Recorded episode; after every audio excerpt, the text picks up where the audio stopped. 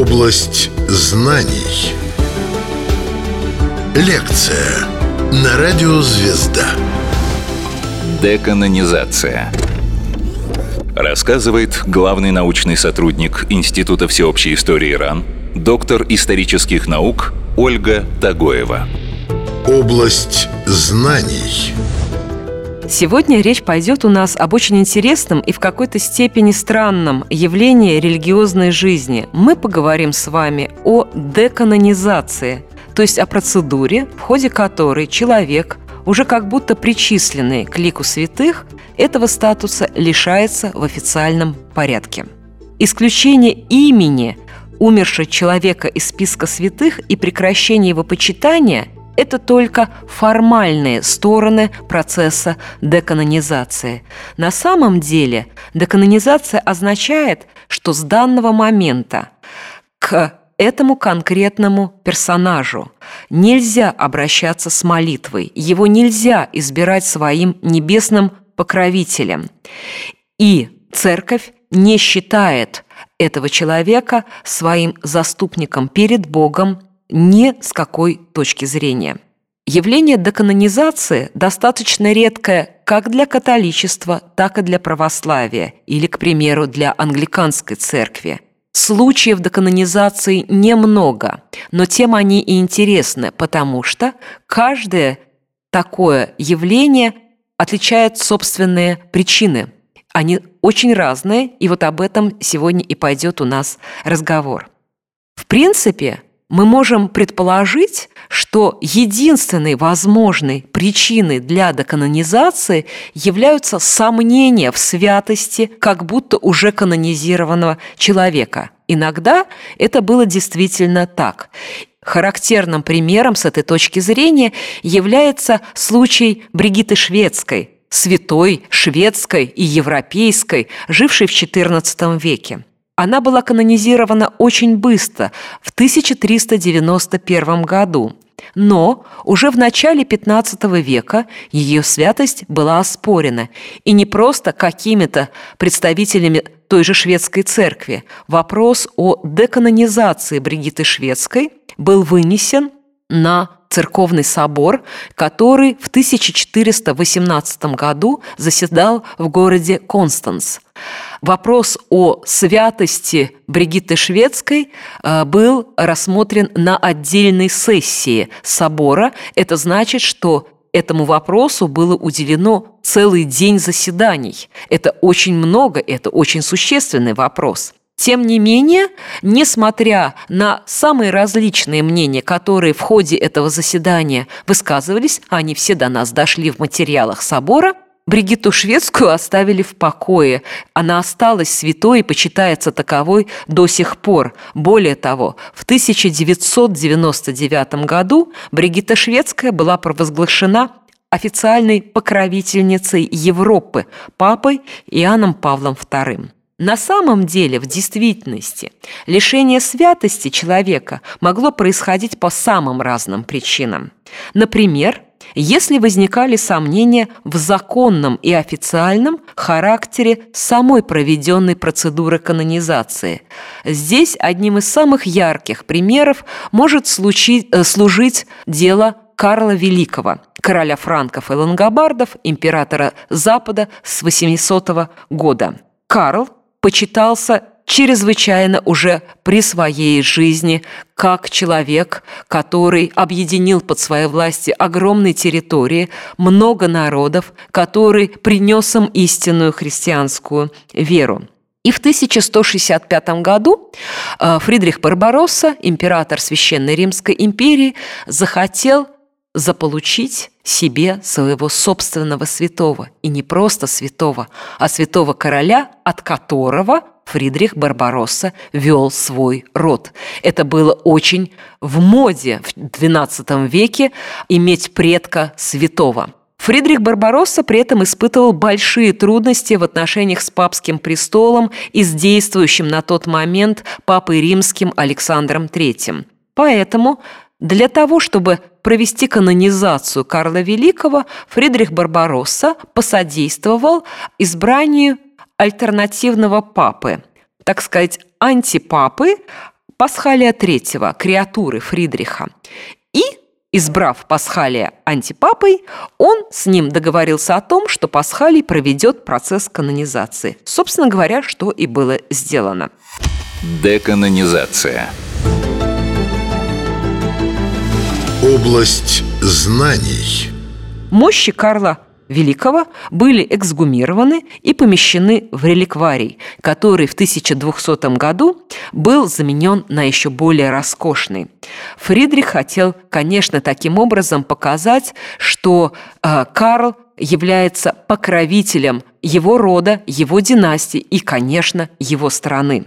Тем не менее, против этого решения взбунтовался подлинный папа римский Александр III. И Фридрих Барбаросса, к сожалению, недолго радовался своим религиозным и политическим успехам, потому что в 1179 году состоялся Третий Латеранский собор в Риме, который аннулировал все решения антипапы Пасхали, и в том числе он аннулировал решение о канонизации Карла Великого – Казалось бы, Фридрих Барбарос должен был расстроиться, заплакать и спрятаться в своих землях. Но не тут-то было. Как в германских землях, так впоследствии и во французском королевстве Карл Великий продолжал почитаться как святой прародитель династии. Не только правители Священной Римской империи, но и короли Франции считали Карла Великого своим прародителем. Для Германии это было вполне понятно. Но в чем дело было во Франции? А дело в том, что во Франции сменилась династия, и с начала XIV века к власти пришла династия Валуа. У них не было никакого права претендовать на трон, и поэтому на протяжении всего XIV и XV века все правители из династии Валуа всеми возможными способами подтверждали свое происхождение от Карла Великого. Будучи официально лишенным статуса святого, Карл Великий продолжал почитаться во Франции как святой покровитель королевства. Впоследствии католическая церковь все-таки пошла на некоторые уступки. В статусе святого было категорически отказано, и причиной этому стала именно насильственная христианизация покоренных Карлом Великим народов. Но папа римский Бенедикт XIV в середине XVIII века все-таки присвоил Карлу Великому статус блаженного. Другой причиной деканонизации могли стать разногласия в самой церкви и, как следствие, в общине верующих. Классическим примером в данном случае стало дело благоверной княгини Анны Кашинской. Мы говорим о православной святой, которая была лишена своего статуса на Великом Московском соборе 1678 года – Причиной деканонизации в данном случае стало введение на Руси в русском царстве Троеперсия вместо Двоеперсия. Речь шла о реформе русской церкви, начатой в середине XVII века по образцу греческой, где от двоеперсия отказались еще в XIII веке. Двоеперсия отражала христологическую символику. Два поднятых Пальца символизировали две природы Иисуса Христа – божественную и человеческую. Троеперстное крещение отражало совершенно другую символику. Это было исповедание божественной и человеческой сути Иисуса Христа, но также Святой Троицы, то есть Духа Святого. Вслед за навязанной московским патриархатом во главе с патриархом Никоном реформой произошел раскол русской церкви на старообрядцев и новообрядцев. Старообрядцы выступали за крестное знамение двумя пальцами, и в качестве обоснования своего отказа они приводили тот факт, что на сохранившихся изображениях древних русских святых все они изображены э, с двоеперсием. В ответ новообрядцы твердили, что эти изображения не имеют никакой силы, а потому их нужно просто отмести как неправдоподобные. Деканонизация. Область знаний. Что касается княгини Анны Кашинской, то известно, что это была вполне реальная фигура. Княгиня жила на рубеже XIII-XIV веков, но ее мощи были открыты только в XVII веке, в 1611 году. И, собственно говоря, на ее могиле именно в этот период начали происходить чудеса. Канонизирована Анна Кашинская тоже была в середине XVII века, в 1649 году, причем тем же самым патриархом Никоном на Поместном соборе Русской Церкви. В момент канонизации гроб с останками э, Анны был открыт. Тело святой оказалось практически нетронутым, нетленным, а пальцы правой руки были сложены в двоеперстном знамении. И в полемике между старообрядцами и новообрядцами этот факт стал важнейшим аргументом. В данном случае речь шла уже не об изображениях святых, а о мощах, которые соответствовали их символу веры. Кашин была отправлена специальная комиссия, состоявшая из церковных иерархов. И в результате, естественно, под давлением все того же патриарха Никона, комиссия пришла к выводу о том, что пальцы вообще не сложены, а распрямлены, и что чудес около мощей не происходит. В результате Анну Кашинскую лишили статуса святой, были запрещены молебны в ее честь, было запрещено любое ее почитание, были ликвидированы иконы, а житие ее было предано анафеме. Что же происходило дальше? Опять, как и в случае с Карлом Великим, мы наблюдаем процесс э, восстановления культа. Правда, произошло это очень нескоро. Только в 1909 году Церковный Синод с согласия Николая II восстановил культ святой Анны Кашинской. И причина восстановления была в том, что сам этот раздор между старообрядцами и новообрядцами XVII века к началу XX века был все-таки уже подзабыт, подутих, и можно было э, вернуться к более нормальному отправлению культа. Не менее важной причиной деканонизации святого была политика не церковных, а уже только светских властей. В частности, в период правления Петра I Великого было приостановлено почитание преподобного Максима Грека, выдающегося богослова, переводчика, писателя, было приостановлено его почитание по причине того, что его взгляды и труды никак не подходили под новую религиозную политику Петра I.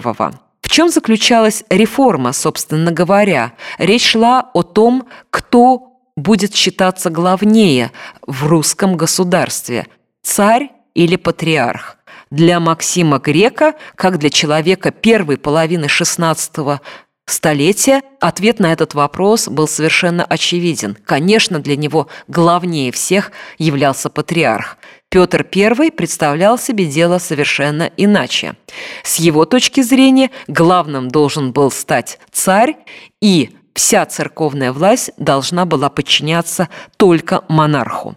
Именно поэтому прославление Максима Грека было приостановлено. Деканонизация. Область знаний – и, наконец, еще одной, возможно, менее существенной, но весьма распространенной причиной деканонизации могла стать мистификация, то есть простой обман. Иными словами, культ того или иного святого мог быть сфабрикованным на местном уровне. Документы подтасованы или сфальсифицированы. И в какой-то момент эта мистификация оказывалась раскрыта. Одним из очень показательных примеров в данном случае является процесс сначала причисления к лику святых, а потом деканонизации Хьюга Линкольновского. Речь шла о ребенке святом. Мальчик погиб в 1255 году в возрасте 9 лет. И местные церковные власти, а также светские на самом деле, потому что э, дело дошло до короля Англии, полагали, что Хью был э, убит местной еврейской общиной. Место гибели мальчика посетил лично король Англии Генрих III, и были в результате арестованы около 90 человек, 18 из которых были казнены. А король использовал это дело для урезания прав еврейской общины по всему королевству. Хью не был канонизирован официально католической церкви, он всегда оставался местно почитаемым святым, в его честь была построена в Линкольне а, часовня, а, существовало поклонение его мощам, его могиле приписывали, так сказать, чудодейственное воздействие на окружающих, там происходили чудесные исцеления – но весь этот культ основывался на легенде о кровавом навете, то есть на ситуации постоянного противопоставления христианской и иудейской общины в Англии. Убийц Хью а, обвинили в том, что они использовали его тело и его кровь для собственных жертвоприношений.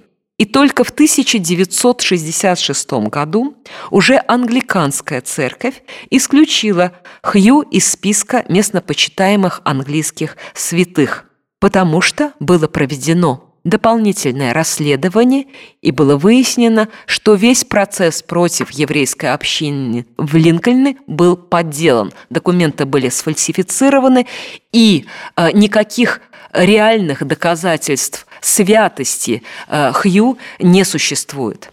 Очень похожее дело разбиралось и в Италии. Здесь также речь шла о мальчике э, Симоне Тренском, которому вообще было всего два года на момент э, смерти. Предположительно, он погиб в 1475 году. И также здесь шла речь о кровавом навете, то есть об убийстве, совершенном еврейской общиной. В результате в Тренто были арестованы и казнены 15 человек. В действительности же ребенок просто утонул в местной реке. Но его семья и прежде всего его отец использовали факт гибели мальчика для сведения счетов с местными евреями.